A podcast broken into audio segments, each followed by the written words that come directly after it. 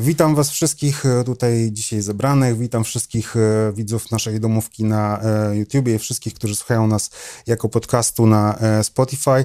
Moim gościem jest Piotr Raczyński z Polyendu, z którym nie mieliśmy okazji się nigdy poznać, mimo tego, że mieszkaliśmy w jednym mieście. Jak się okazało, mamy bardzo wielu wspólnych znajomych, włącznie z takimi, z którymi ja kiedyś miałem zespół, a dzisiaj oni są pracownikami, którzy z Piotrkiem działają. Potwierdzam. Więc Piotrek, może byś chciał coś dodać, coś powiedzieć więcej o sobie niż to, co ja powiedziałem? Wow, to jest dość dobre pytanie. To jest najważniejsze i najtrudniejsze pytanie, ja wiem o tym, zdaję sobie z tego sprawę. To jest bardzo ciekawe, co powiedziałeś, że się nie poznaliśmy, bo jednak Colston to jest mała mieścina, a mamy wspólnych znajomych i Polyend jest takim miejscem, który zbiera z rynku muzyków, którzy w szczególności podczas pandemii nie mieli co robić profesjonalnie, więc ja ich zagarniałem za pomocą naszego wspólnego kolegi Krystiana, którego pozdrawiam. I okazuje się, że ci muzycy, w szczególności tacy instrumentalni, oni są super pracownikami, którzy dbają o szczegóły, potrafią świetnie zarządzić swoim czasem, bo też to muszą robić na co dzień i to jest taki nasz taka strategia na nowych pracowników. Tam masz związek z muzyką? Okej, jest szansa, że to w szczególności dotyczy oczywiście tej części montażowo-produkcyjnej. Tam też jest co ogarniać, a oczywiście jak to część technologiczna, czyli pracownicy z tej strony też są w jakimś stopniu z muzyką związani, to na maksa pomaga. To tyle o mnie. No właśnie, bo tak na okrętkę powiedziałeś, a chciałem zapytać o twój background muzyczny, bo powiedziałeś jeszcze wcześniej, zanim zaczęliśmy w ogóle naszą rozmowę taką właściwą już tutaj, to mówiłeś o tym, że zaczynałeś od gitary. Dokładnie tak. Jak to w ogóle wyglądało u ciebie? Wiesz co, ja miałem zawsze w domu jakiś instrument. Moja mama grała na pianinie, więc miałem pianino. Ona nawet uczyła moje koleżanki z klasy grać na pianinie, więc ja się tam przysłuchiwałem, ale ja przez to, że to była taka... Wiedziałem, jak ta szkoła wygląda, to ja byłem strasznie na niej, jeżeli chodzi o naukę taką klasyczną. Szkoła muzyczna, to absolutnie. Słuszne podejście. Więc, a uwielbiałem grać za to. Strasznie lubiłem siadać przy pianinku i tam coś rzeźbić. Potem mój dziadek kupił gitarę, której struny odpadły, bo to była ruska gitara, strzeliły, czy to mój ojciec ją kupił, a mój dziadek zrobił taką fiksturę, że tam gdzieś złapał te struny. Ja zacząłem tą gitarą się bawić, okazało się, że to jest dosyć proste, bo wystarczy tam nacisnąć próg. To jest niesamowite w ogóle w instrumentach akustycznych, że one po prostu zawsze działają, są ładne i mówię o tym, bo to trochę nawiązuje do naszej filozofii, żeby to było tak, że bierze się instrument i on już działa i daje dużo fanu, a ja nie muszę czytać instrukcji do tego, a jak już poznam jakieś tam tajniki, to mogę zagłębiać się coraz dalej i dalej. Więc brałem tą gitarę klasyczną, uczyłem się na niej grać, nie było internetu wtedy, to jakiś, pamiętam, kolega brata Total Guitar, taki archaiczny magazyn przynosił i tam jakieś akordy, riffy. No i właśnie, ten kolega też pracuje teraz, jak się potem okazało, jest też pracownikiem firmy.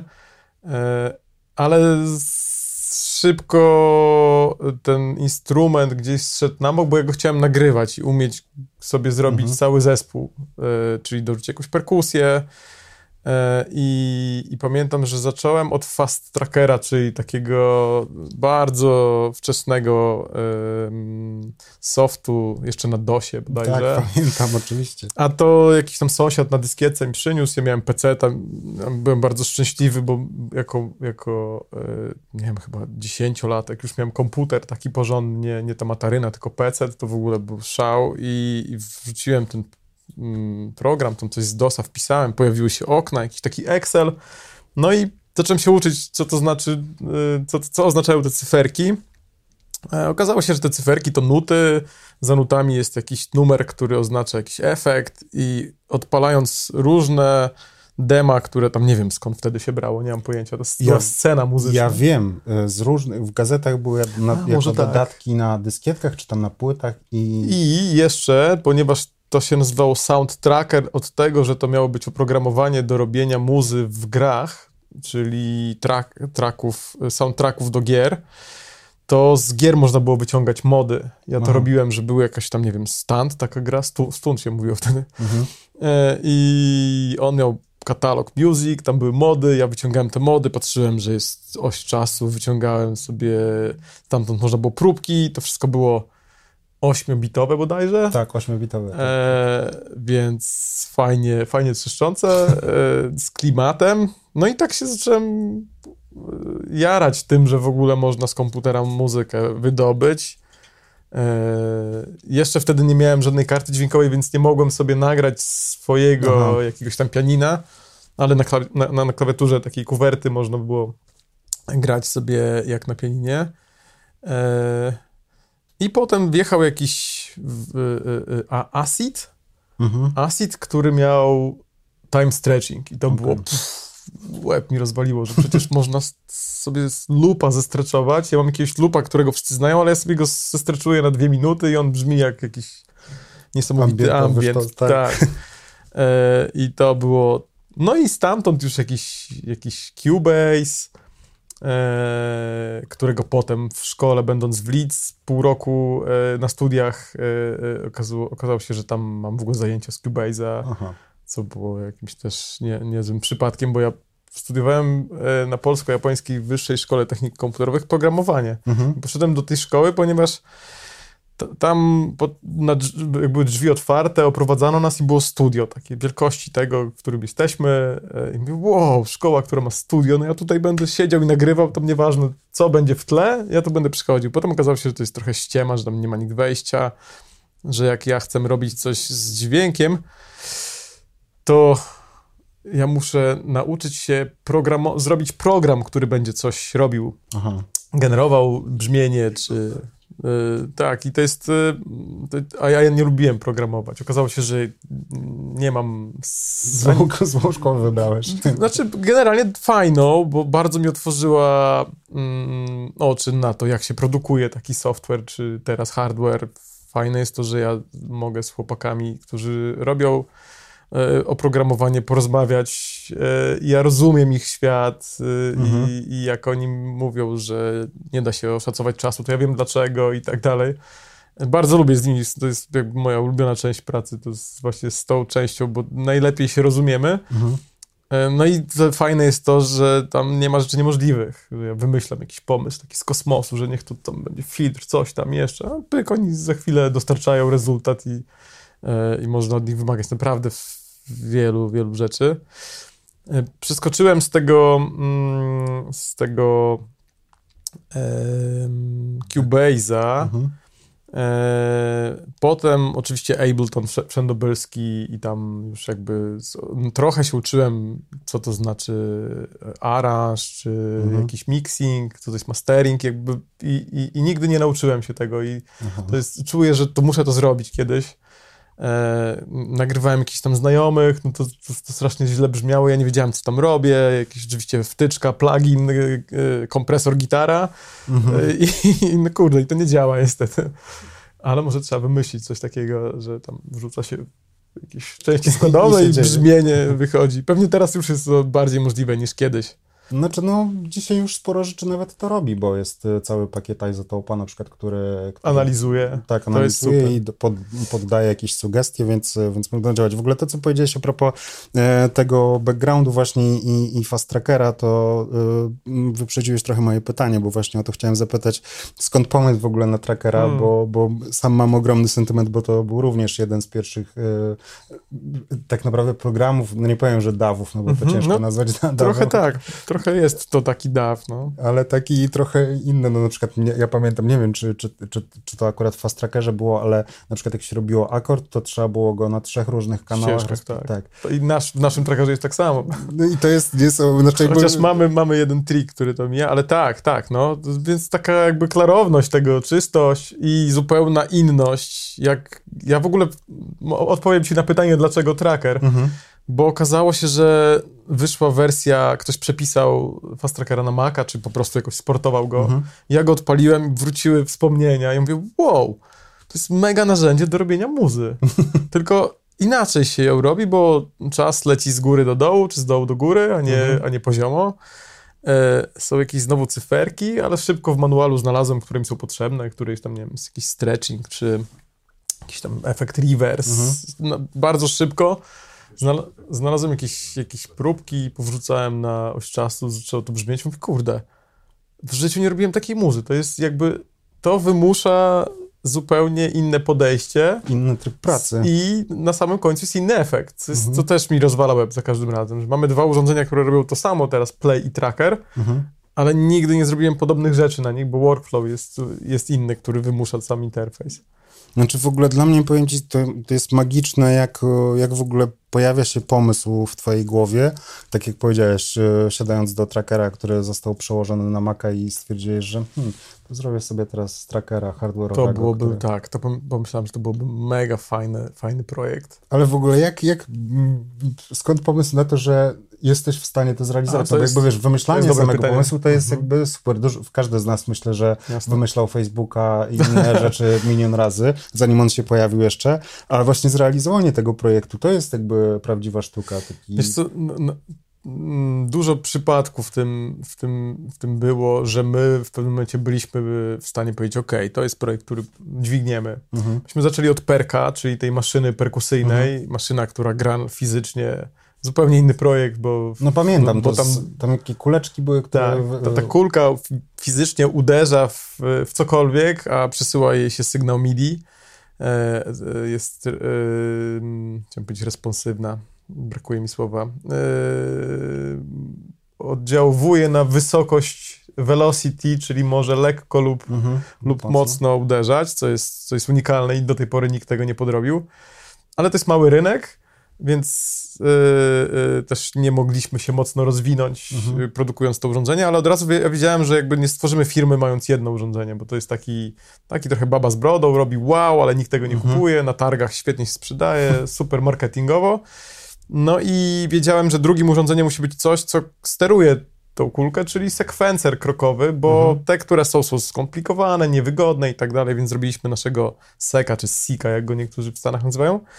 Czyli sekwencer, który ma 8 ścieżek, ale 32 kroki, które są widoczne naraz i to jest też takie fajne, że dosyć uproszczone, widać wszystko naraz. A 32 kroki to już jest całkiem sporo. No w porównaniu do, nie wiem, Pusha, który ma ich 8. To tak, jest trochę... tak, gdzie tam widać tylko małą część naraz.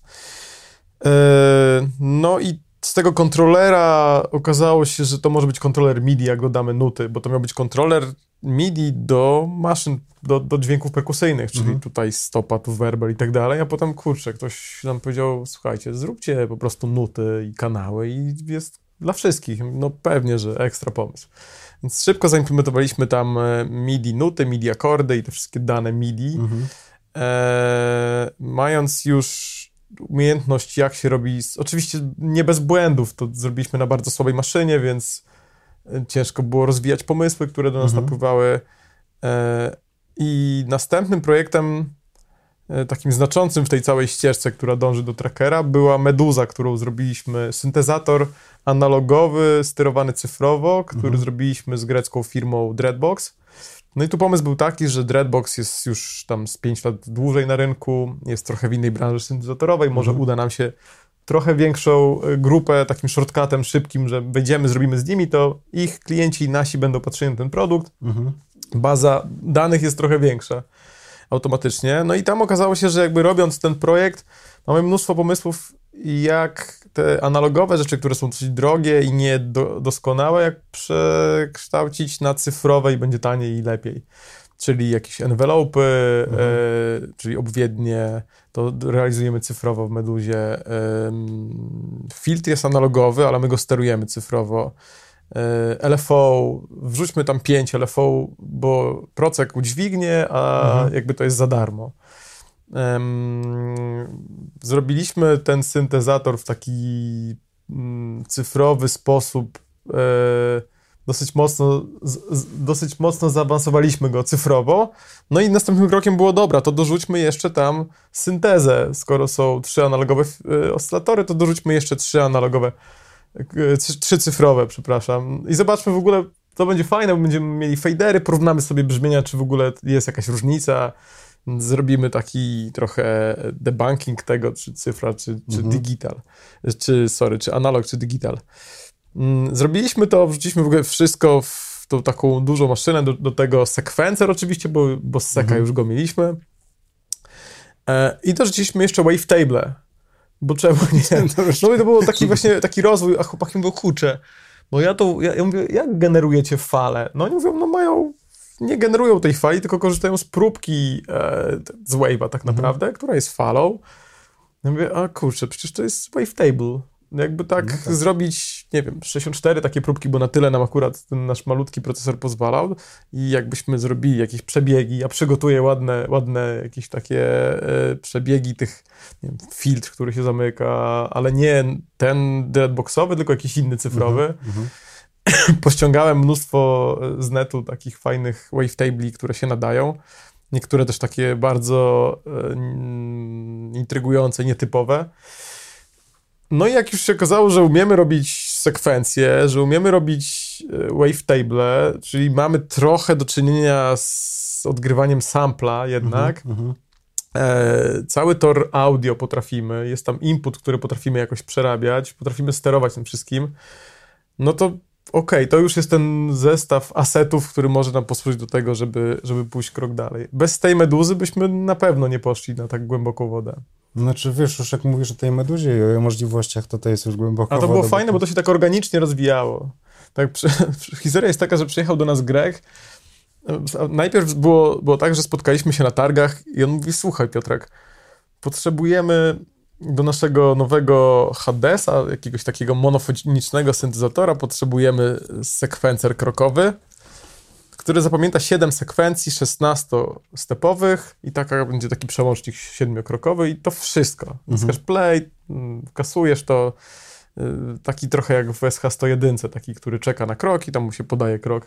Mega banał. No mówię, spoko, ale wiesz co, to mało ambitne, może coś więcej. No to ja do was przyjadę. I on przyjechał i on mówi, kurczę, myślałem o tym projekcie, może byśmy zrobili więcej voice'ów. Może nie 2 voice'y, tylko 3 razy 2 albo 4 razy 2. Czyli już to jakaś tam polifonia, może ze 2 filtry albo 3, może górno, dolno, przepustowy. I tam zaczął wypisywać na tablicy listę swoich takich rzeczy, które mógłby, trochę się popisując przed nami. No i ja zaprosiłem programistów i zaczynamy rozmawiać, co moglibyśmy cyfrowo. No i zaczynamy wypisywać to i to. To tak siedzimy, stoimy, patrzymy na tą tablicę zapisaną cała jakimiś bazgrołami po jego i po naszej stronie.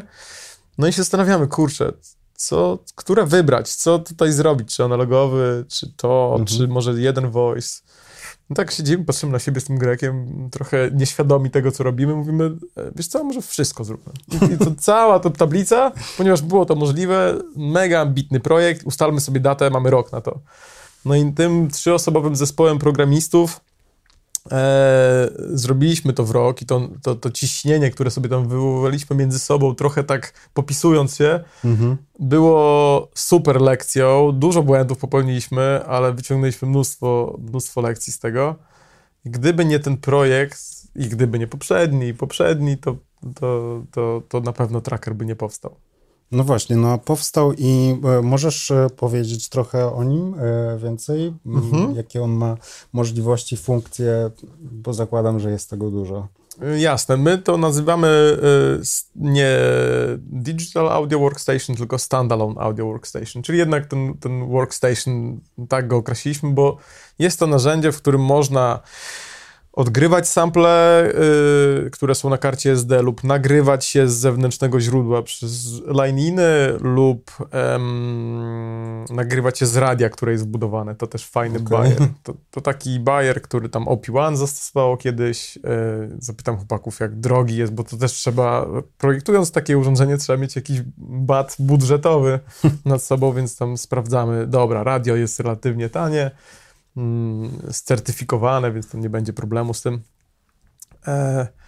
No i teraz z tych sampli, które sobie skądś wzięliśmy czy nagraliśmy, mamy swoją pulę sampli. Każdy z nich można w prawie dowolny sposób obrobić w taki offline'owy sposób. I to jest coś, co Aphex Twin, w którymś z wywiadów powiedział, że to jest bardzo fajne, żeby na przykład ekwalizację robić offline'owo, czyli podejmujesz decyzję stratnie i potem, czyli dużo świadomiej podejmujesz tą decyzję i nie tak jak w Abletonie, że jest sobie procesor, w którym mogę wszystko i tysiące ścieżek i tutaj dociąć, uciąć, tylko mamy 8 ścieżek, więc limit jest całkiem spory. My często gramy na to, że to jest, ten limit jest bardzo kreatywny, bo wiemy o tym, że ludzie robią niesamowite rzeczy na tych 8 ścieżkach, jak są kreatywni. Nie ma dużo efektów tych takich real-time. Jest sporo właśnie tych takich, które trzeba zbansować, powiedzmy. No i możemy też z tych sampli, które tam mamy, zrobić instrument wavetable'owy właśnie. Czyli sobie po prostu nagrywam głos, pojawia się jakaś tam ścieżka, fala i mogę go poszatkować tak, żeby to były moje składowe wavetable'a. Albo jest też taki bardzo prosty syntezator granularny, jednograinowy, to znaczy on bierze sobie jeden punkt na osi czasu i go tam zapętla i możemy tą pętlę tam poszerzać, są różne algorytmy zapętlania, możemy sobie automatykę tego grainu robić, żeby on latał na lewo i prawo, możemy sobie zrobić coś, jak się jest kreatywnym, to jest też fajne, że dużo użytkowników nam pokazuje jakieś takie rzeczy, o których nawet nie śniliśmy, że można zrobić udawany time stretching, czyli wziąć ten, bo tak działa ten time stretching, tą granulkę i ją tam powoli przesuwać i ona jest zawsze w tym samym... No tak jak w Polyx Stretchu w zasadzie, nie wiem czy kojarzysz takie urządzenie. To taki plugin, który, znaczy plugin, no narzędzie, które służy do robienia ambientów przede wszystkim, właśnie pozwala na zasadzie syntezy granularnej, właśnie sampluje sobie po prostu taką granulkę. I ją przesuwa. I po prostu z minuty możesz zrobić nieskończoność. Tak, prostu, tutaj też i to jest całkiem fajne. No, mamy tam znowu malutki mikrokontroler, który nie dźwignie tyle co Ableton absolutnie, tyle co laptop taki standardowy, iPad czy cokolwiek, to są potężne maszyny w stosunku do tego, co my mamy. Chociaż pracujemy teraz już nad czymś, co dorównuje mocą takim sprzętom. Ale jakby tutaj w tym trackerze wchodziło głównie o to, żeby mieć urządzenie, które można sobie położyć na kolanach, wrzucić słuchawki, mieć sample zgrane, czy zgracie z radia i gdziekolwiek móc tworzyć muzykę. On jest... Ten sposób robienia muzyki na trackerze jest... Bardzo dużo ludzi robi dużo jungli, bo tam jest bardzo ułatwiony ten sposób slice'owania. Mamy na przykład sample slicer, który tnie, wykrywa transienty, tnie sampla na części po transientach i można się potem nimi w prosty sposób bawić. W Abletonie też pewnie można tak zrobić, ale jest trochę trudniej, więc ponieważ jest to takie fajne narzędzie do robienia i cięcia różnych breaków, to widzę, że ludzie bardzo często to robią i a mi też zależy na tym, żeby wyjść trochę z tego. Znaczy ta scena, o której mówiliśmy na samym początku, właśnie ta, gdzie te mody z gier się wyciągało, czy właśnie z gazet brało utwory, to pamiętam, że tam jungli było bardzo dużo. Tak. No chyba cały ten gatunek powstał właśnie przez to, że są trackery. One umożliwiały fajny sposób cięcie czy przeskakiwanie do momentu w czasie danej próbki? Bo wasze współprace z artystami to jest po prostu coś, co dla mnie jest niesamowite, bo macie współpracę z Aphex Twinem, macie współpracę z przede wszystkim Machine Drumem, którego ubóstwam super. Jest jednym z moich ulubionych twórców. Bardzo niedocenionym i bardzo nad tym ubolewam, ale po prostu jak w ogóle to się dzieje, że nawiązujecie takie kooperacje? Znaczy wiem, że macie zajebiste narzędzia, które pozwalają tym ludziom robić fajne, ciekawe rzeczy. W zasadzie to większość tych kontaktów wypływa stamtąd do nas, co jest nagle, to jest taki często w takim, to jest ciężka praca, nie? To jest 99%, to jest naprawdę katorżnicza praca, gdzie tam jest mnóstwo problemów, bo to jest hardware, który trzeba wyprodukować fizycznie, software, testy, produkcja, bardzo skomplikowany temat, ale czasami wpada taki MIDI, który po prostu wyrównuje, wygładza te pogięte materiały na naszych karkach i tak mówi właśnie spokojnie, dobrze, idziecie w dobrą stronę, chłopaki.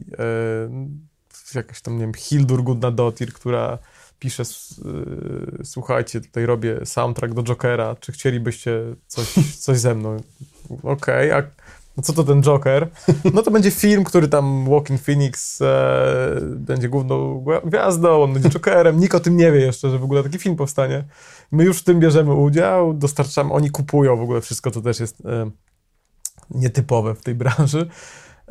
I zaczynają pytać nas, czy to będzie dobrze brzmiało na basie, bo tam na blasze nastawili dużo perków i grają. Czyli tam jakby rozwijamy z nimi soundtrack do Jokera nagle, ni stąd, ni zowąd. Wow.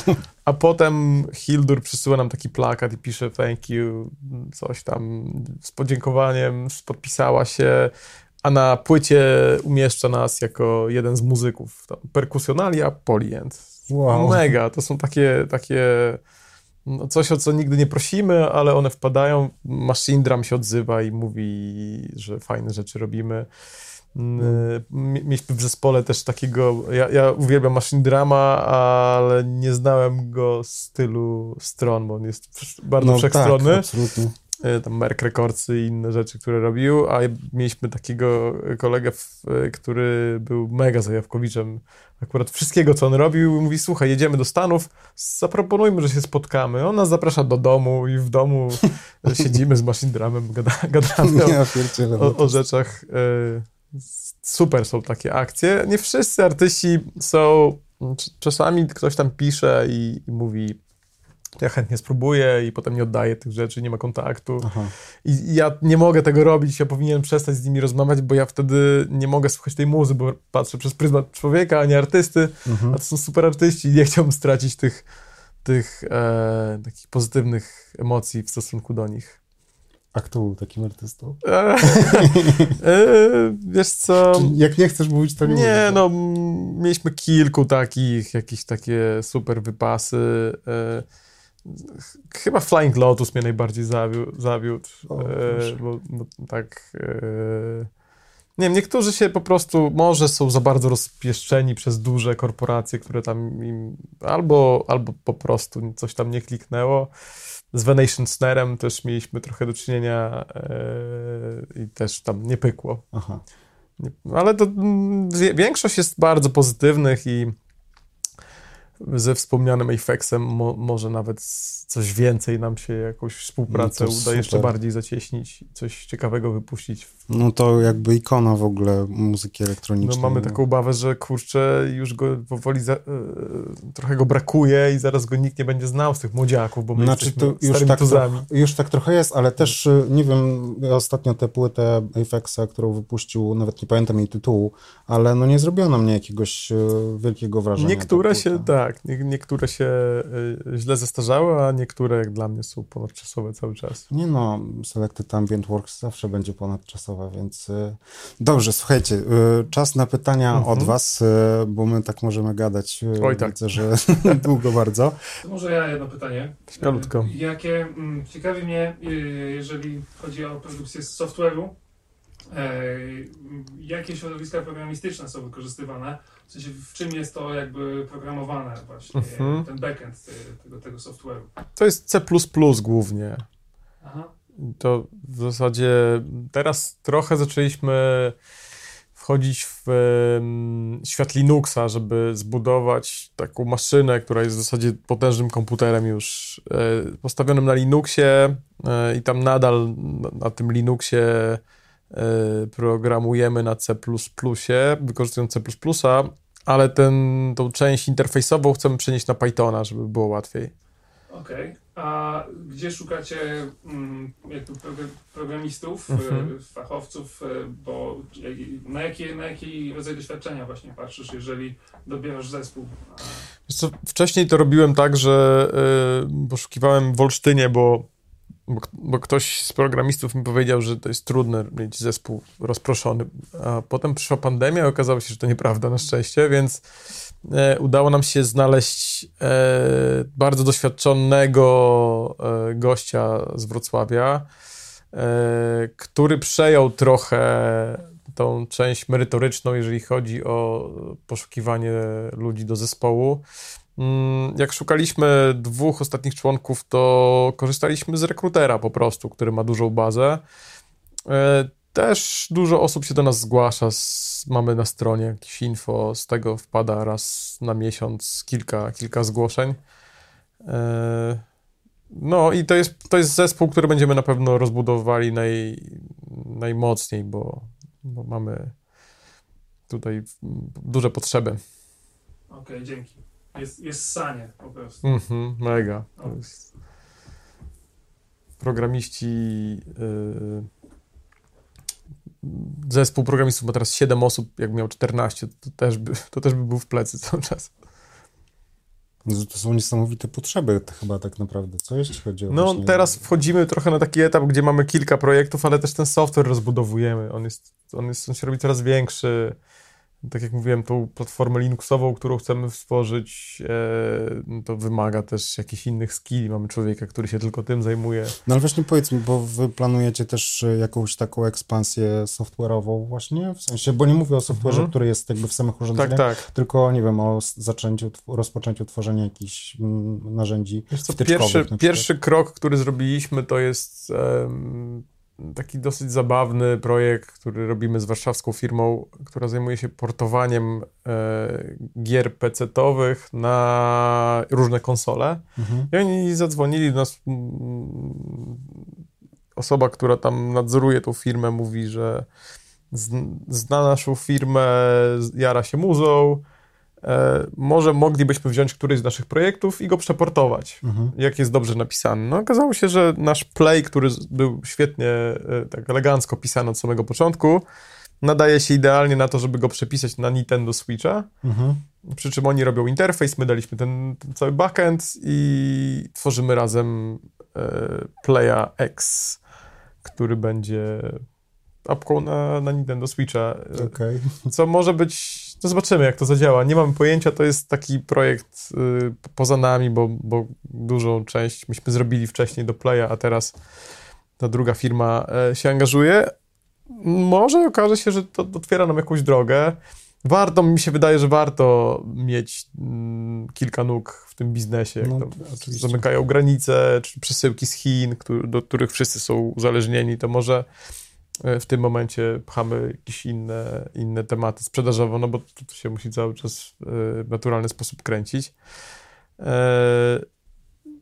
No niebawem w przyszłym roku będzie premiera tej aplikacji na Nintendo Switcha. Może okaże się, że warto ją zrobić na konsolę, bo to już jest krok. Chodziło o to, żeby po prostu móc obsłużyć kciukami nasze urządzenie. I to też fajne, że jakby próg wejścia w świat muzyki elektronicznej, robienia muzyki elektronicznej jest dosyć niski, bo kupujesz aplikację. Tam jest chyba core gadżet na Nintendo Switchu i nic więcej rozsądnego, więc może trochę konkurencji dla tego core gadżeta zrobimy, trochę inaczej do tego podchodzimy, ale chodzi o to, żeby też zainteresować tych, którzy chciałbym się pobawić muzą.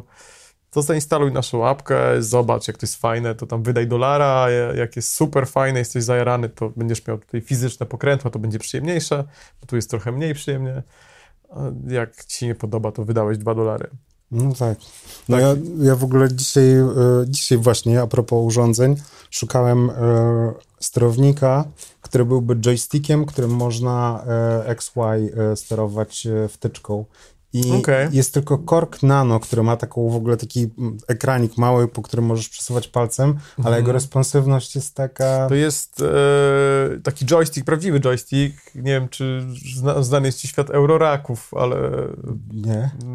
W eurorakach, czyli tych takich systemach modularnych, jest kontroler. Jest coś, co translatuje CV, czyli ten control voltage, do MIDI firmy Befaco, więc kupujesz dwa takie narzędzia, tylko to będzie kosztowało krocie, bo tam wszystko kosztuje razy 100. No ale jakbym miał rozwiązać ten problem w taki sposób, to bym go w taki ugryzł.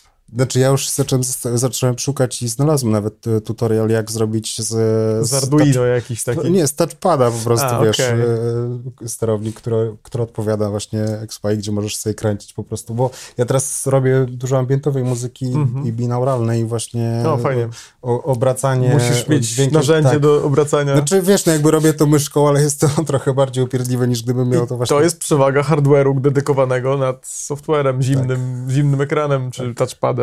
Tak, to prawda. Pytanie takie, bardziej o ploteczki. No, tam się pojawiają te nazwy, prawda, Coldplay, Radiohead, Chemical Brothers, gdzieś się skrosowaliście, prawda? Tak. I to jest moje pytanie, jak to się wydarzyło, że z tymi wielkimi, bo może tak, możesz jakieś szczegóły powiedzieć. Jak to się wydarzyło, że mała firma z Polski, prawda, i nagle, skąd oni się w ogóle dowiedzieli? Ja ich nie pytam o to skąd, ale wydaje mi się, że w pewnym momencie jadąc na targi staliśmy się bardziej publiczni. Takie targi to jest fajne miejsce, w którym przychodzi 20 dziennikarzy i robi wywiad i to leci tam na cały świat. Jednego dnia możemy zawijać graty i jechać do domu. I chyba stamtąd, tak mi się wydaje, że po pierwszym naszym występie na Music Messe jeszcze wtedy we Frankfurcie w 17 roku, czy 16? 17. Napisał do nas Aphex Twin, czy... o kurczę, nie pamiętam kto jeszcze, perkusista, nie pamiętam jak się nazywa, perkusista Eminema, który tam, sesyjny perkusista Eminema, nie znam Taylor Junior, coś tam, zapomniałem, sorry. A w każdym razie oni się do nas odzywają, bo gdzieś zobaczyli, bo jesteśmy w internetach dosyć aktywni. No i piszą, że Johnny Greenwood z Radiohead pisze: słuchaj Piotrek, fajny ten wasz perk, co jest niesamowite, to ja go chciałem w ogóle sam zrobić i mi wysyła taki prototyp, który wygląda prawie jak ten prototyp, który myśmy zrobili. Johnny, jesteś genialny w ogóle, jesteś muzykiem, który robi takie rzeczy ekstra. Zaczynamy rozmawiać o wszystkim tak naprawdę i on mówi: o fuck, właśnie wlazłem na waszą stronę, widzę, że macie sekwencer. Ja też chciałem zrobić taki sekwencer, to jest coś tu nie gra. I zaczynamy dyskutować i tak się nawiązuje jakiś taki zwykły kontakt. Adrian Atley z Portishead napisał, że jest zainteresowany też perkiem i sekiem, że chciałby go tam do jakiegoś swojego setupu dołączyć. A myśmy napisali, że my jedziemy do Bristolu, z którego ty jesteś, może warto byłoby się spotkać. No to zaprosił nas do siebie do domu, zrobił sesję taką z inżynierem, gdzie kawałek dla nas zrobił. W ogóle jak to możliwe? Coldplay to jest ciekawa historia, bo Coldplay nie odezwał się do nas bezpośrednio żaden z członków zespołu, tylko ich producent, który powiedział, że on chce wszystkie urządzenia. Bo tam Coldplay nas zobaczył, że tam nie mają wszystkie pieniądze świata, więc kup wszystko i wysyłaj. No to zrobiliśmy tak, a miesiąc później odzywa się gość o innym imieniu i nazwisku, mówi, że jest producentem Coldplaya i że chce kupić wszystko. Ja mówię, co to za burdel macie w tym swoim archeo? O co chodzi? I okazuje się, że oni do studia już dostali, ale teraz są w trasie, a on jest tym ich producentem stage'owym. Aha. I że oni teraz by chcieli, żeby to przesłać gdzieś tam. Więc to są takie historie. Czasami tam próbujemy się do kogoś odezwać, jak tam bardzo zależy. No też nie na wszystkich, nie na wszystkich nam zależy, bo też nie każdy gatunek muzyczny jest nam bliski, ale te postacie, które wymieniłeś, może poza Coldplayem, jakoś nie szaleję super bardzo za Coldplayem, to jednak jakieś takie postacie, które też kreowały mój gust muzyczny i tak, nie wiem, jak słuchałem muzy Aphexa, to się zastanawiam, jak on tą perkusję robi. Na pewno to miało jakiś wpływ na to urządzenie samo w sobie. Więc fajnie takie koło zatoczyć, że teraz oni, zaraz będziemy robili coś wspólnie, coś, co może będzie influencowało, brzydko mówiąc, ich muzykę. W drugą stronę to jest fajna świadomość. A z chemikalami to było tak, że to jest taki pierwszy mój świadomy zespół, gdzie ja jeżdżąc z SP27, mieszkając na Zatorzu, czyli mając kawałek z pół godziny jazdy autobusem, ja sobie tam na kaseciaku, na Walkmanie Sony wrzucałem właśnie Dig Your Own Hole czy Exit Planet Dust, takie dwa albumy, ich pierwsze, i strasznie mi ta muza jarała. I jak się potem okazało, oni się odezwali... W zasadzie nie wiem przy jakiej okazji, ale chyba po prostu podziękować, że fajne rzeczy robicie. Nie chcieli nic tam za darmo, tylko chcieli przybić pionę i ja im trochę tą historię sprzedałem. No i tak się zakolegowaliśmy na tyle, że oni jak zrobili swój chyba ostatni album No Geography, to napisali nam, który track zawiera które instrumenty i praktycznie każdy zawierał coś, co było też mega sklebiające i takim kopniakiem do przodu, żeby iść jeszcze dalej. Mimo tego, że jest trudno, warto pchać ten temat. Wszystkim szczena opadła. No tak, zdecydowanie. No ja po prostu mam zazdrość milion w tym momencie, ale z drugiej strony mega dopinguję, bo fajnie, że działacie i fajnie, że robicie takie no, spektakularne, powiedziałbym, rzeczy, bo współpraca czy z Aphex Twinem, czy z Chemical Brothers, czy z Coldplayem, no to są potężne rzeczy, a moje serduszko jest kradzione przez tą współpracę z Machine Drumem absolutnie, bo no, jestem po prostu mega fanem, więc później będę cię prosił, żebyś mi dał namiary na niego, żeby mnie odesłać. Pozdrawiam. Dziękuję ci bardzo w takim układzie za naszą rozmowę. Dziękuję wam również za obecność i za pytania.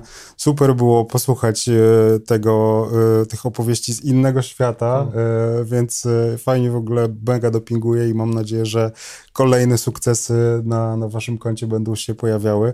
No i też, że przy okazji z Music Labem jakieś kooperacje będą następowały też na to. Miejmy nadzieję, tak. Super. Dzięki za zaproszenie. Jestem, tym bardziej, że byłeś w tej trochę scenie trackerowej, jestem w szoku, że się nie znaliśmy do tej pory. Zdecydowanie. To jest bardzo dziwne, ale no tak. Dobrze, że lepiej późno niż wcale. Tak jest. Dziękuję. Dziękuję wam bardzo i do zobaczenia na kolejnej domówce.